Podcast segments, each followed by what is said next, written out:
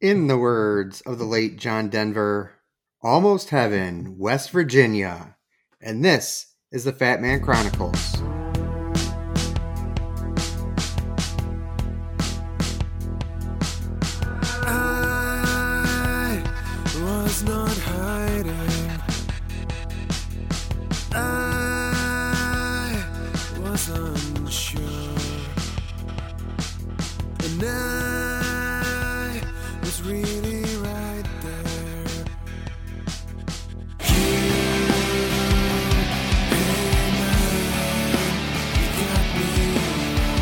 Welcome to episode 167 of the Fat Man Chronicles. I'm Pete, flying solo today with my guest, Mr. Rob. How are you? Very good. How are you, sir? I'm all right. So we got you back on because we are on race week. It is. Yeah. It's Here. time to point the vehicles towards that fabled country roads of West Virginia for you to enter a canyon and run, hike, crawl, sweat, cry through a hundred miles. Fry is Rib- very important on that part. Yes. hey, it's okay to cry. We're we're 21st century men. So We're so evolved. we are evolved. But yeah, so we wanted to catch up and and kind of get a quick race plan from you and answer a couple other questions along the way, but should be a fairly compact episode for us uh, overall. It's the first time for everything. There is. so first, why don't you tell us how you're feeling, and then we'll we'll jump into your your race plan. Well, you know how it is. You one minute you think like I'm on top of the world, the next minute you think there's no way in heck I'm even going to survive this thing. You know that that changes about every seven minutes through the day.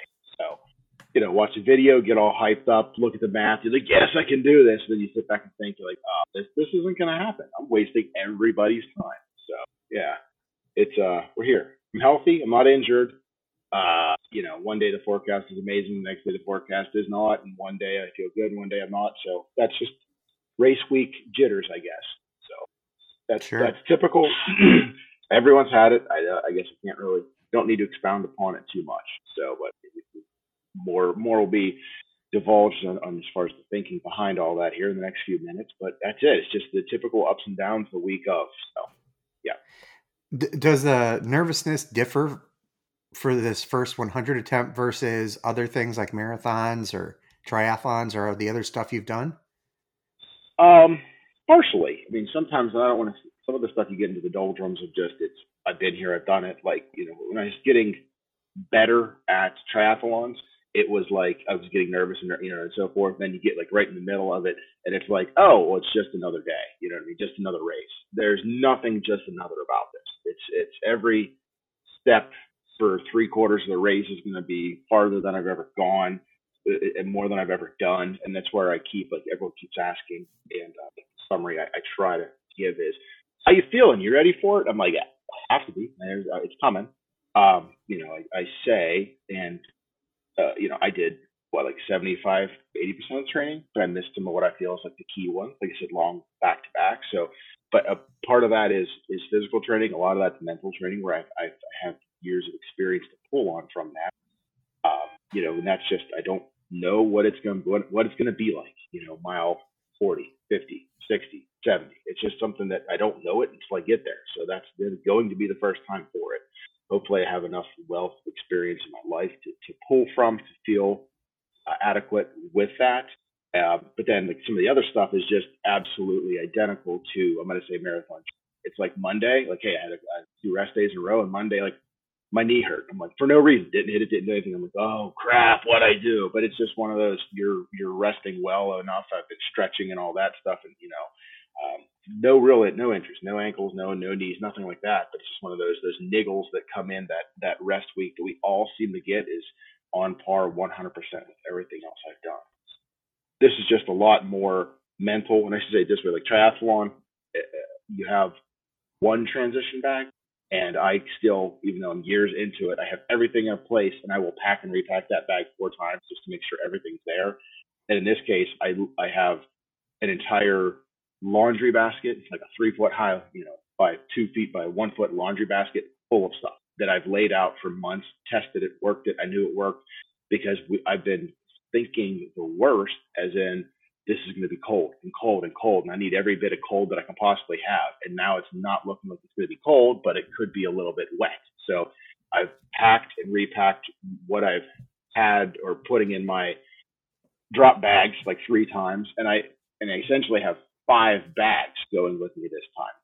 Six actually seems excessive, but I have my actual daily wear clothes that are going to the hotel. I have my clothes I'm going to wear to the start line, which is a second bag.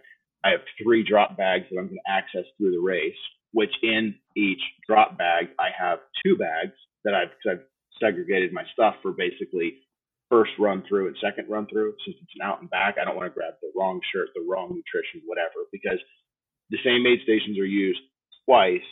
But on the way out, I might have seven miles to, to one place, but on the way back, it might be 12. And I need to make sure I have enough nutrition and all that stuff with me. So I'm really, like I said, separating that stuff out. Um, and then I have an extra bag that's the halfway point where I'm going to see you and Karen. So I want to have that stuff. And um, I'll keep rambling it's okay. And that's so. And I, and I made the uh, you know like the the old Schrodinger's cat comment, like, hey, I, I'm trying to approach this on two different things. Like, hey, I have the everything's perfect race, and I have the everything's gone to heck race that I'm trying to plan for. And there's a can be a two hour difference, which is two pills, two bars.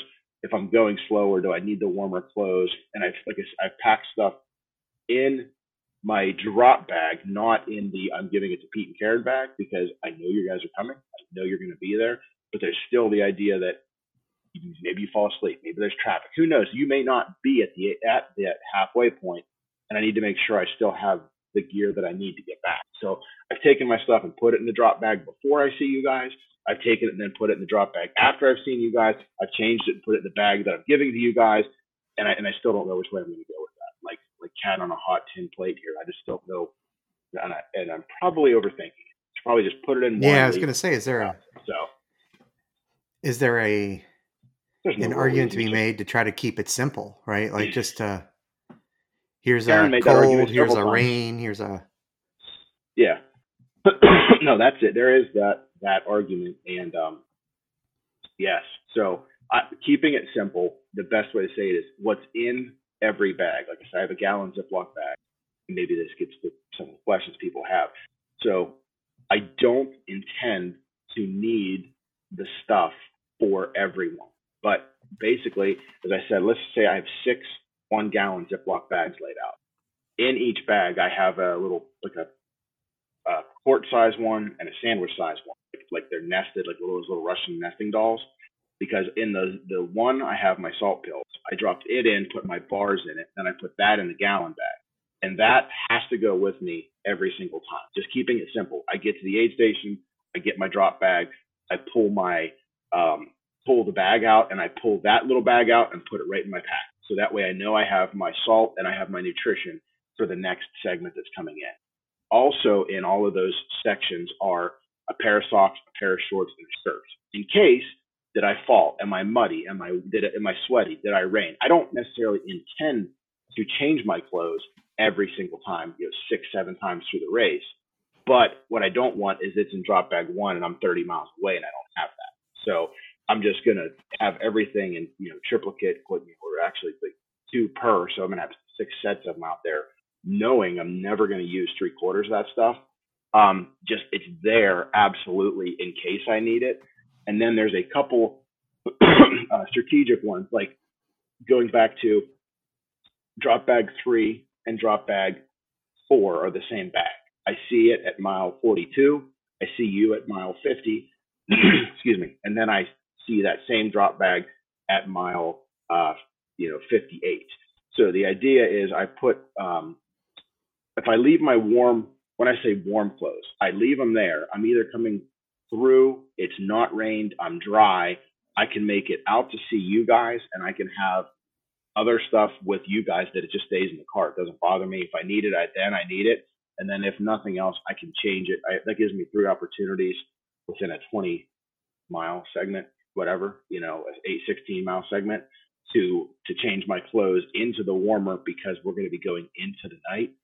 Um, and it's imperative, like if nothing else, and I have that bag marked like double marked, like I have exclamation points and everything on it because when we leave that aid station after we will drop you off from pacing and pick Karen up to pace, we don't have another drop bag or crew access for 22 miles through the night when we're super tired. So I absolutely need to either change my clothes at that point if I'm going to carry the clothes with me. Anything I want, I need to be on me or in my pack, and that's it. There's not another opportunity for the next six hours. So that's like the pinnacle one coming back out of that you know mile 58 aid station.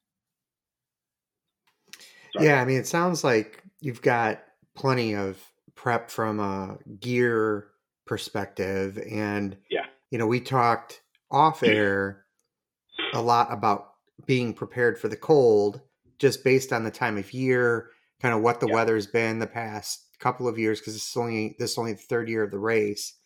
Yes. Uh, they actually ran it the pandemic year, which is interesting. We'll Yes. get to that in a minute.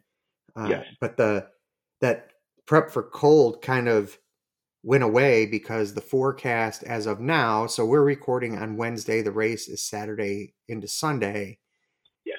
The forecast as of now is like high in the low 70s for both days and the lows kind of at the beginning of each day are kind of building are in the upper 50s low 60s so it's Yeah. Both days it's right much- now, 61 and 62.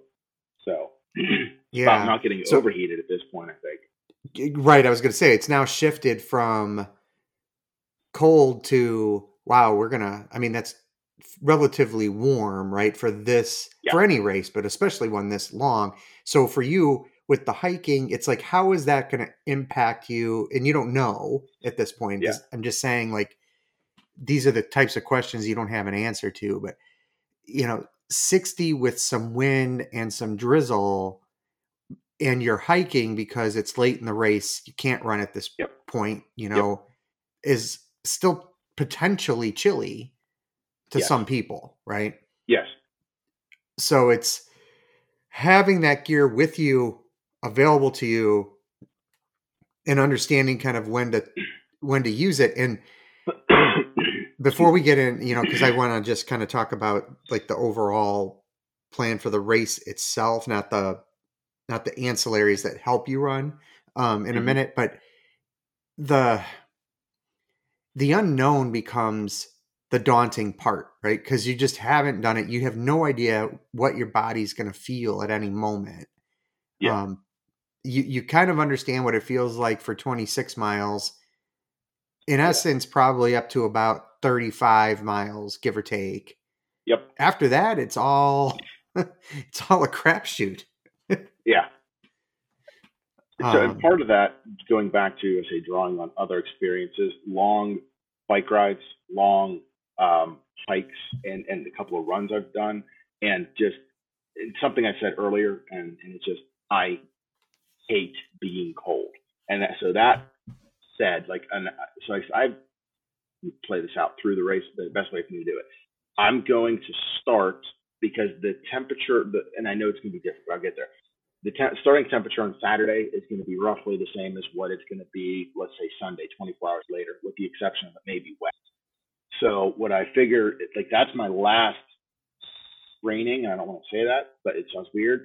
I'm to start with certain gear on, and if in mile one I'm too hot, I'm to strip it off. Mile two, whatever, and I and I plan to basically use that as a little bit like, okay, I know this was just absolutely too hot, or this was just a little too warm. If it's a little too warm, like I'm to start with a, a vest that I can zip down. I'm going to have a pair of pants on and gloves. I wear gloves all like always wear gloves. I hate when my hands are cold. And they're they're just real light gloves, and they, the gloves with the little mitten that comes over it that folds out over your fingers to keep like the wind blockage. Um, so I'm going to start with that stuff, and if it is obviously if it's just absolutely too hot, regardless, I'm going to take it off and leave it in the first drop bag at mile seven and a half. Um, so I know at least by the next day, I know I'm going to be going slower. I know it's going to be colder, and I know you know I, I'm going to be I'm physically be colder. Like let's just say I'm worn down, uh, you know, just tired. Excuse me, being out there and all that, you know, dehydrated, whatever else you want to interject with that. So that's where I'm going to have the basically the same setup in that drop bag three slash four when I see you guys, and what I will know, hopefully know at that point, you know, 16 hours later, is if I need to supplement and take more. Like I'm thinking based on these forecasts, that gear will be more than adequate because it's like my 40 degree gear, not my know, into the upper 30s, not the 50s. So I'm thinking I'll be able to just take it, just pack it. I mean, what's a shirt and a pair of pants weigh? Not a lot. And I'd rather have it out there on the fold with the availability to add a layer. And and Karen actually, this is, you know, Karen, made, as I talked to her the other week, made me promise that I will carry when we were thinking it was going to be cold an extra layer past what I think I'm going to need. So that's basically what I'm going to do. Still going to carry a set of gloves, a, uh, a something a warmer top and warmer pants, um, knowing that I'm probably not going to need it through the night, but it'd just be nice to have it. So Right. and like I said, I, I take gloves always, and it's not like it sounds weird. If I put the vest on, it's like a windproof running vest. It'll help with the wind. It'll help with the if it's slightly rainy. Like if my from my if my shoulder to my wrist gets wet, or it, it doesn't really get wet or cold, it doesn't matter. It doesn't bother. But if I keep my hands warm, my head you know warm slash dry with either a beanie or a ball cap, um, and you know vest, I should be good because I'm gonna have running shorts that are gonna go to my knee. I'm wearing calf sleeves which come up two inches below them, so I'm essentially gonna be wearing pants anyways. It's like we're having a second set of pants. So Gotcha. um, that's just that's what I've done the calf sleeves or compression socks now for 10, 12 years. So it's just it's just what I do, and I know it works down to freezing up to you know I've ran you know Pittsburgh and and uh, Chicago and stuff like that, and those were warm days, and I wasn't keep keep on the fluids to regulate my heat. Gotcha. All right, so now you're you're at the starting line. You and you're running with uh, your buddy Ryan. Yes. The I don't I don't know how they start the race. If they just say go, Go uh, if pretty they, much. I think year one they have an was air horn. rolling starts. Yeah, I don't know. Yeah, they basically yeah, year one was rolling start because of COVID restrictions, but I think year two it's just basically a mass. You said either yell go into the thing or air, air horn, whatever. But um, one thing Ryan and I have discussed, and what I asked him, and basically this is my first ask of the race already before we even started the race, and I said, hey, like we're gonna we we really have to make sure we don't go too fast. You've said it, Karen said it, everyone said it. Don't go too fast. It, it, it's to be this early mile is to be about just keeping a good, consistent, slow pace, and, and in order to have a decent start of finishing this thing. So I said, Ryan, I'd like. I, I asked, and I make the joke, can we walk for the first? Either stand still, and he said, well, hey, let's walk for the first. And I said, minute and forty, because that's a hundred seconds. Like if we just let the crowd go, just let everybody go, and then the idea being that does two things is instead of rabbiting out to the front, being with people that you shouldn't be with, and trying feeling like you're mucking up somebody else's race because if we if we hit a single track or something, now you're trying to stay in the conga line. I said, Ryan, I'd rather be I'd rather be at the back. I just want to start. I want to go slow, you know, and, and so we're and the reason why it's a minute forty, it's hundred seconds. That's a second per mile. I think we can sacrifice one second per mile to literally try to put ourselves at the back. That way, two, three parts. As we're following, it's early, it's dark. We're going to be following everybody's headlights so we can clearly see which way we're going to go. So there's no way to get lost. Second thing is we're, we're going to be slowed down by, you know, some people. We'll be able to pass them if they're really slow and not, and it's not going to be the pace we want.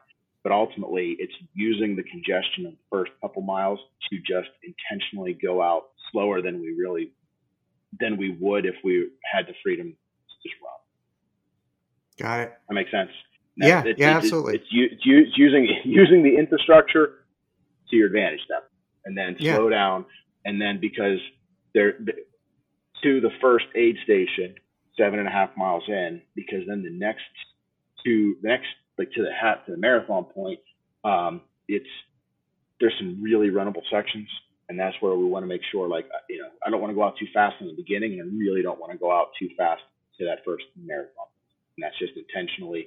And I sent you the pace chart where I, you know, this is roughly what we're looking at. And there's a couple of places that I've highlighted because if we're trying to target, ideally for a deep for the finish to finish, um, we should be doing like 13 minute miles to start. Um, and in order, there's a couple of places where it's like I think we're going to have to really physically slow ourselves down to hit that because there's a downhill segment, there's a road segment, there's like a I want to say a rail trail. It's not a rail trail; it's an abandoned rail line, so it's, it's at least a flat grade, but there's still going to be some things to jump over and so forth like that. There's some really runnable parts in that first, you know, well, when I say first, that that middle 19 mile section or so, um, that we really need to make sure we don't go out too hard, too fast. Just really stay on pace at that point. I, I mean, and I'm sure that there's like that part that is going to be telling you, hey, soak this in, right? I mean, you're in a beautiful national park. You don't want to, Yes. Yeah. you don't want to be suffering early on and miss all the beauty, right? Right. Yes. Yes. So you've got a within yourself pace. You're getting through that first. I mean, it sounds funny, right? When you talk about these hundred mile races, because a lot of people kind of break it up into first marathon, second marathon kind of thought Yeah. process, right? Yes. Okay, it's 25 miles versus 26.2. When you're going Yeah. over 100 miles, that kind of all blends together. And Yeah. so you've got this kind of first quarter of the race, that first marathon, pretty runnable overall. Um, A lot of there's still some beauty in there. I mean, because you're you've got this the the canyon, the New River um, gorge is absolutely beautiful. So you've Yeah. got that. You've done that distance in the past several Yep. times, many times. Yep. So you're you're kind of ready for that. You know what that feels like. You understand it. Then there's that second part, which again continues fairly runnable at times. It's kind of like a net downhill in that in that section. Although there's there is some climbs, but right. kind of net downhill in that Yeah, 20 so the- next 25 miles.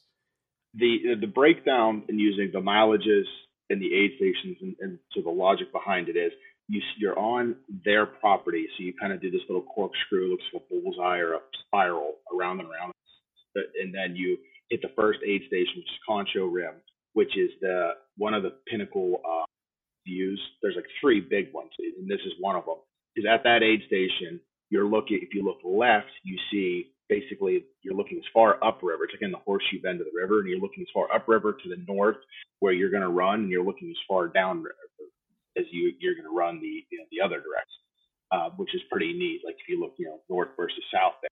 So then, like you're saying, from mile seven to this turnaround point, which is Thurmond, is that's the far to the south we go. That's mile 17. So it's basically like a 10 mile out net downhill and then a, a large portion of that you come back on the same and then you hit a trail but instead of going like left to go back to their property you go right and it's another runnable trail where if you if you watch some of the videos and i forget the name of it but it sort of runs around the river and again it's there's some old grading logging roads or mining i'm not sure what they are probably mining roads so there's some nice old graded roads that we're going to run essentially around this uh, canyon uh, gorge, but there are the ups and the downs of where rivers or streams would cut through it. And that gets you, and I'm going to have to make up part of it, uh, to roughly the Kennard aid station. And the Kennard aid station is at mile 27. That's why I'm saying that's the, uh, the, when you look at it, Kennard is like at the bottom. Absolutely, that's it.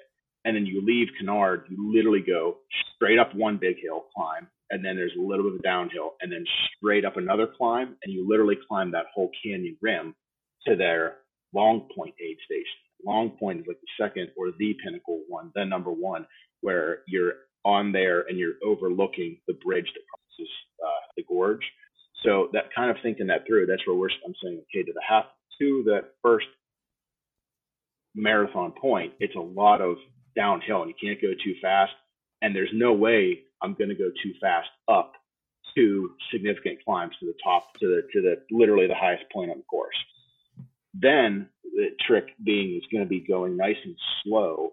From there, basically, it's net downhill because we go from Long Point, which is on the top, five miles straight down to underneath the bridge, which is the Fayette station, uh, aid station. That's at Mount 42. And so it's just a matter of literally possibly trying to walk downhill instead of run downhill and try not to lose too much what we could, um, but walk, run downhill to the to that main aid station, and then you hit kind of the the out and out and back point. Let you take over narrating for a second.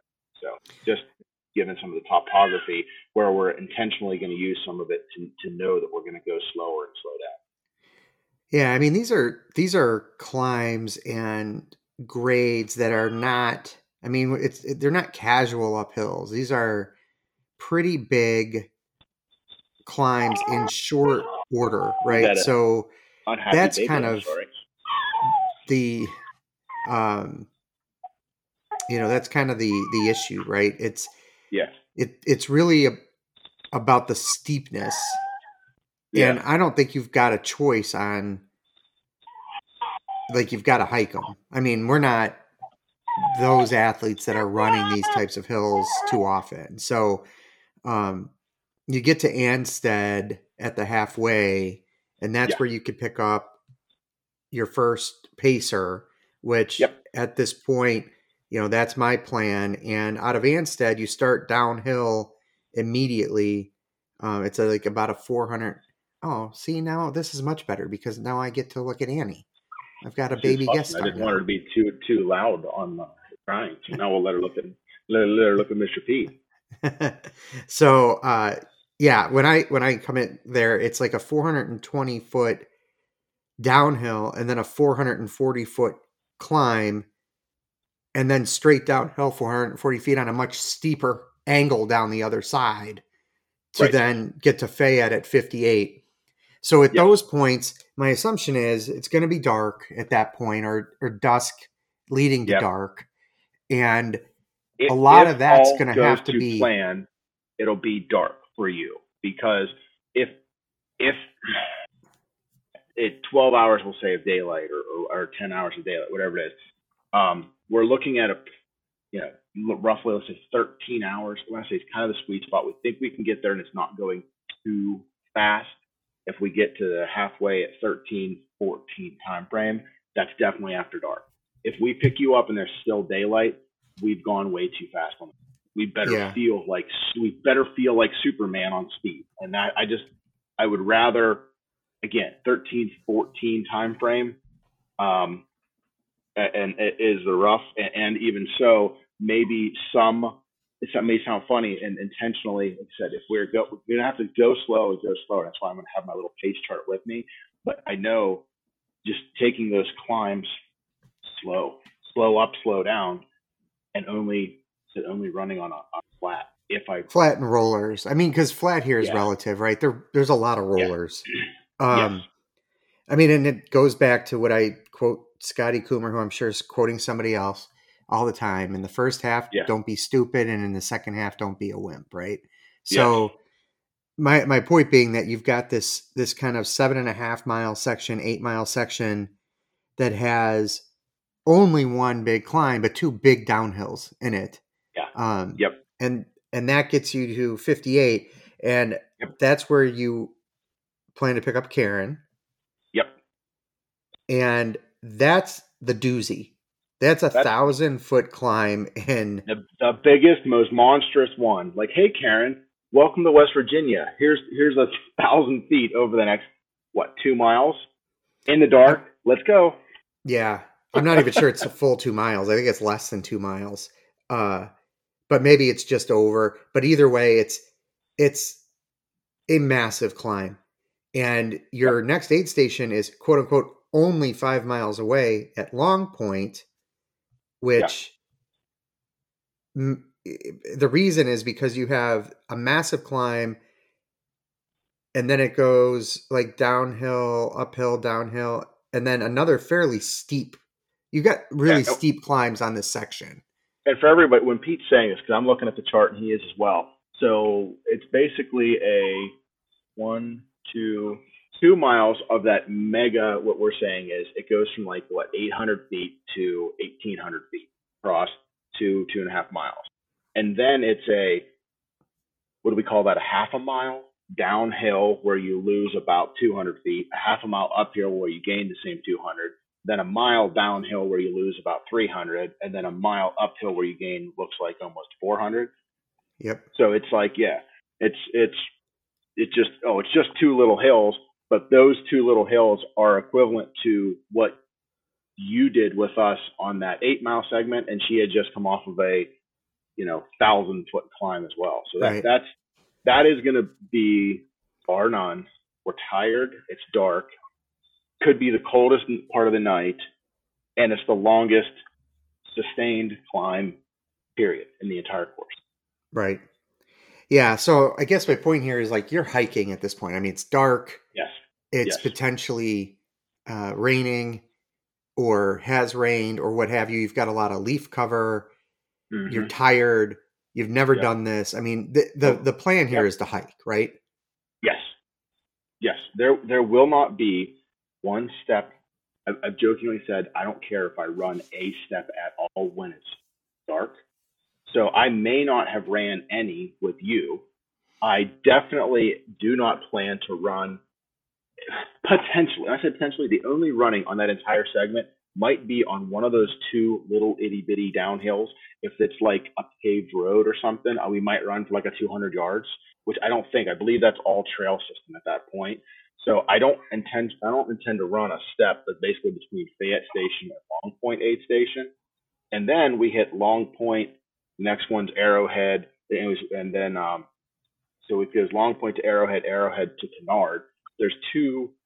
So Long Point to Arrowhead's pretty flat. That's like rollers across the, the, the ridge line. There might be some running there, depending on how we feel. Coming out of Arrowhead, there's a nice down. There's a long downhill. There's a and also Kennard. There's a nice downhill as well. That just depends on is it dark? Is it light? Did it rain? Is it wet? How we feeling, etc. You know, because once you leave, then when I say Kennard, that's where we would lose Aaron. That's 22 miles in. We're now 80 miles into the race. You're debating jumping in or not, depending on how you feel there or later. We can talk about that too. But that now is at least sections that we've that stuff we've now seen it on the way out in the daylight. We'll be able to at least make a determination: is the trail runnable if we're feeling good? So you know, it's not like we're seeing new territory at that point. It's territory we've seen, and at least we have a rough idea of what's coming. Yeah. Yeah. I mean, it, it, at this point, I mean, my guess is that plans are kind of almost out the Adapting window. on the fly. Yes. yeah. Yeah. I We're, mean, you're just got to be we're adapting. doing yeah. You know, tree to tree or that old mailbox to mailbox running at that point. Yeah, it's going to be what, what do we have anything left? Let's go ahead and give a little push. Okay, now we're going to yeah. It, it's planning to walk, and if we feel good, have you know put in whatever we can put in at that point. Yeah, and because race directors um, and this kind of stuff and, and the terrain speaks to it, um, because race directors in this case are the devil. Uh, there, Mhm. there's another big section. Like y- you kind of have these rollers getting from Canard to Erskine, which is about five and a half miles later. But from Erskine, then you get this other, the next big climb, if you will. It's not Yeah. quite the caliber of what you did with Karen at 58, but it's Right. getting close. It's, you know, again, about a maybe two and a half mile Two. stretch, and you're talking a good 850 feet of Yep. vertical total, but there's a bunch of up and downs in there too Yeah, um, that are you can't really see on their maps because of the scale. So it, Yeah. it- you don't see the well what I call the heart attack, right? Like they, Yep, it just yep. kind of goes up and down, up and down, and then um, and then a nice downhill though to get to back to Canyon Rim. Yep. Which now you're at uh, about Six miles to finish, and a yeah. half miles to to the finish right. and that's just do what you got to do at that point. Um, if we're if we're blessed enough to have you at that point, you know, we've got to find a way to get you home. So, you know, I'm I'm debating whether or not I can handle that 13, 12 and a half, 13 mile stretch. I I think I can, but it's, you know, I mean, that's a climb. So, Oh yeah. and uh you know that that that's interesting and it may be that you know you need somebody more towards the finish it may be i don't know we got to figure it out but uh, again i think some of this kind of pacing and crewing duty is going to be kind of a, just adapting on the fly so Yeah. i mean the plan sounds like basically to sum it up is a first half of the race somewhere in a 13 to 14 hour range for the first 50 and then Yeah. get home in the next 18 hours 17 18 hours right Yeah. um that's how long you have and anything thir- what i what i keep telling uh people who are kind of talking to me about it like oh you know like what's rob's goal and i'm like finish i mean it, the buckle is the same size if you finish in 15 hours or if you finish in 32 there there's no That's right. difference there's Yep. no prize money there you're not winning the race the Nope. the the the only way for you to win is to to to get that buckle uh, Yep. in terms of like total victory personally i think even just getting out on the course if you did anything past what you've done in the you know in your illustrious uh athletic career up until now i think it's fantastic that's that's If I make me it right like i'm sure station, you want to finish farther than I've ever ran. Yeah, that's it. If I make it to the fourth aid station, that's farther than I've ever ran. And then I still Yeah. have um, one, two, three, four, five, six, eight, nine more, not eight aid stations in the finish past that. So a lot of firsts out there. Yeah. Awesome. Well, it did take longer than I thought, but there was one more question that came in. So I think we got a pretty good lay of the land, how it's all going to work for you. Um, Greg was asking about prepping for the cold, which we've talked about. Um, Yeah. You talked about prepping for the, the rain.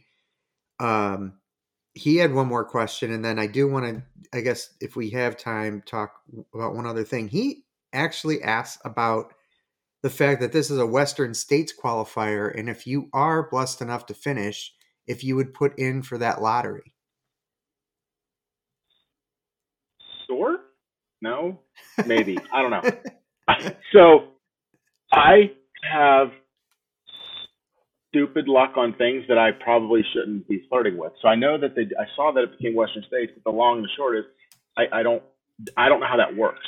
So you I mean, is it you finish this and then that you're qualified to put in water? I don't know that criteria because I don't Yeah. want to look up that criteria because I don't want to do do silly things that I'm that, that can really, you know, Yeah. kill me. Uh, but also like I jokingly, and I could go through a bunch of stuff, but it's like one of those. I, I my wife has randomly picked. We're gonna go here, like pick a town in in, in April with my girlfriends, and then I look like one of them was Nashville, and that's why I did the Nashville Marathon. I didn't pick the time or the place. She did. It just happened to be the Nashville Marathon. One time, uh, we she said we're gonna go to DC, and it was just when I was getting into running or, uh, or triathlon and they were having trimania like a big huge expo with all kind of stuff like i luck into some really silly things and like i don't my luck somehow would be i would put in i would get in and then i'll get an email from laz as well that says hey by the way you want to do barkley marathon? It'd be something stupid that like i really probably should not do it. So will i put in? Eh, it's 50 50 let's let's see how this one goes. I'm determined to finish. I I don't know the criteria, so I'm assuming he's right that if I finish this, I'm uh, eligible to put in for it. Um, and then I'll I'll take a good hard look, flip a coin, and figure it out from there. Yeah, that's all it is. I mean, you finish, you get a ticket, you could put in for it.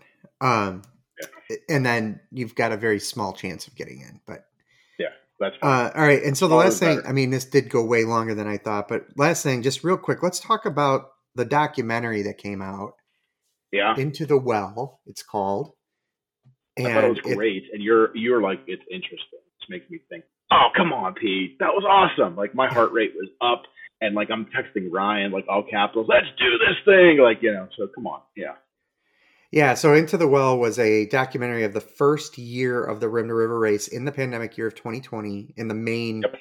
I mean, I guess we're still in the pandemic, but the main pandemic year of 2020 where everybody's races were getting canceled, they did theirs and Yes.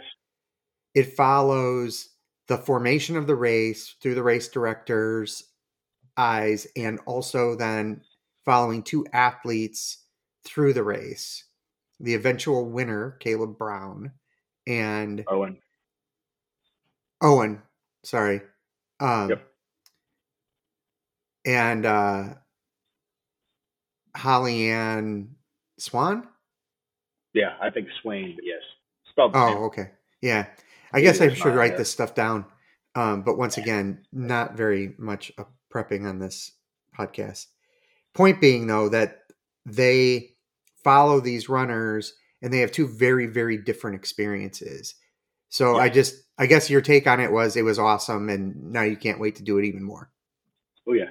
Oh yeah. I'm sitting there like I'm looking at my wife and see, see, don't you want to do this? And she's like, no, no, not. e-" Then she looks down at Annie and says, "Your daddy's just silly." So yeah, yeah. I thought Yeah. awesome. So I mean, it, it, what I found interesting about it is that they got really lucky as filmmakers, I think, in following Mhm. somebody who kind of has the outcome that they were hoping for going in, in Caleb, Mhm. and Holly Ann has the more typical ultra race, I think. yeah. Um, it is, seems like two extremes, but I think if you had to pick one extreme, obviously it's the Holly Ann one where Yeah. there's some struggles that are more typical. But Well, that's why I was only four minutes in, and Ryan was like, like he said, it was good. It's a good documentary because I started it late, and then uh, so then he had seen the whole thing before I even started, and then he said, he's it, our our race will be much closer to Holly Ann's. I'm like, well, I'm four minutes in, and they ask her, do you want to change your socks? And her response is, my shoes are filled with blood. I should probably leave them on. so I said, that's going to be our race, and Ryan's like, well, I mean, that's possible, but I meant more what happens later. So yeah, so I mean, I think it's kind of a good documentary. Um, I'll try to Uh-huh. link it in the show notes. Um, it's fun to watch, like even if you're not into ultra running, just because it's they're really human interest stories. Yeah, and I mean, if, if I'm okay throwing spoilers and saying what's out there, because it's two years old, people can go Google this stuff as well. So two, three parts I thought that were awesome, and and I've heard like a half a dozen at least podcast interviews with Caleb. He actually started his own the Appalachia Runner podcast, and I so I heard about his year two prior to hearing about his year one at the race, um, where he it was him interviewing the other the he won it year one and year two, and he was interviewing the guy that he was basically racing neck and neck with for this thing. So year one, and say play it out the documentary. They started the documentary crew contacted the race director and said, "Hey, we'd like to do this," and he's like, "Yeah, sure, great. Hey, by the way, you might want to check out these two athletes because uh, Caleb Bowen is a the I think the track or running coach at Marshall, and Yep. Holly Ann is eh, one of his runners. So he's like, this what I think this was his first hundred, and inaugural, and that's where in the documentary. The, the race director walks over and hands the buckle to him and says, Hey, this is the first one we're giving out. And he was really happy to give it to Caleb because it's the first 100 miler in West Virginia. It's Caleb's first 100. So a West Virginian won the first 100 miler in West Virginia. Also, then Holly Ann, and when we say typical, like it's a more typical race experience, Caleb finishes in 18 hours and is just super strong. He's he's like a monster. She had foot issues, knee issues. She had some issues and so forth, and she and she still ended up finishing, and she was still 12th woman, I think overall, but it was closer to like a 28, 29 hour finish. I think is what she did. Now that say spoilers, the following year, Caleb won it again. Him and this guy battled neck and neck, and they went from an 18 hour finish to a 16 hour finish. Holly Ann ends up taking first female overall, uh, first female in year two. And this year, as I said to you, I don't know if you remembered it or not, Caleb won the Canal Corridor that Karen did. He went out and won it in like just under 13 hours. So he's really picked up his running career. Yeah, uh, Holly Ann that year, that second year too, she was fourth overall. Okay. Period. Like regardless of gender, right? So Yeah, yeah. Um, I didn't I didn't know that stat, but I knew first female too. Yeah. So. Yeah. So I mean that's Yeah, pretty good. much- So yeah, I mean it- it's a good documentary, good human interest stories. Definitely think you should you know check it out. Yeah. And you know for us a 45 minute podcast probably isn't all that bad, Rob. No, I know we can go like another hour and a half just talking about anything you like. I mean, that's a lovely red hat. Yeah, it's uh, it's Bradley. Got to support my Ah. son. So That was D Uh. for Bozovic. You're showing support. Thanks. Thanks for owning that illusion. no, not gonna lie to you, Rob. Now or on the course. So Suck it up, get used to it, pal. All right. Anything else you want to add before we wrap her up? Nothing I have. Ask any questions you want. Otherwise, hopefully we do. We have some some good news here in a few days. Yeah, yeah. We'll do a race I think I recap sent- after. Did I send you the link for the tracking? There's live tracking, GPS tracking you can put in there as well if anybody wants to follow along. And so, Oh yeah. No, I don't think you have, but I mean, I can probably look that up on their website. I'm assuming so. I'll send it. I'll send it you in a Um, minute or two here. But yeah, we'll throw in live tracking. So it's November fifth, right? This Saturday, 6 a.m. Yeah. So yeah, November fifth, six a.m. It starts and goes through the six 32 hour running clock. And we already We went through the that. whole time clock thing. We're not going to do that again. Uh, so that's it. We're going to wrap it up. Thanks to Rob for joining me today. And of course, Annie, who is really the star. And Uh-huh. oh, even though I'm the only one that can see her. So you've been listening to episode 167 of the Fat Man Chronicles. The music is You Got Me Wrong by Safar. Reach out, ask questions, um, you know, give some feedback, share these stories. Hopefully it helps just one other person out there. And in the meantime, everyone get out there and be better today. I was not hiding. I was unsure. And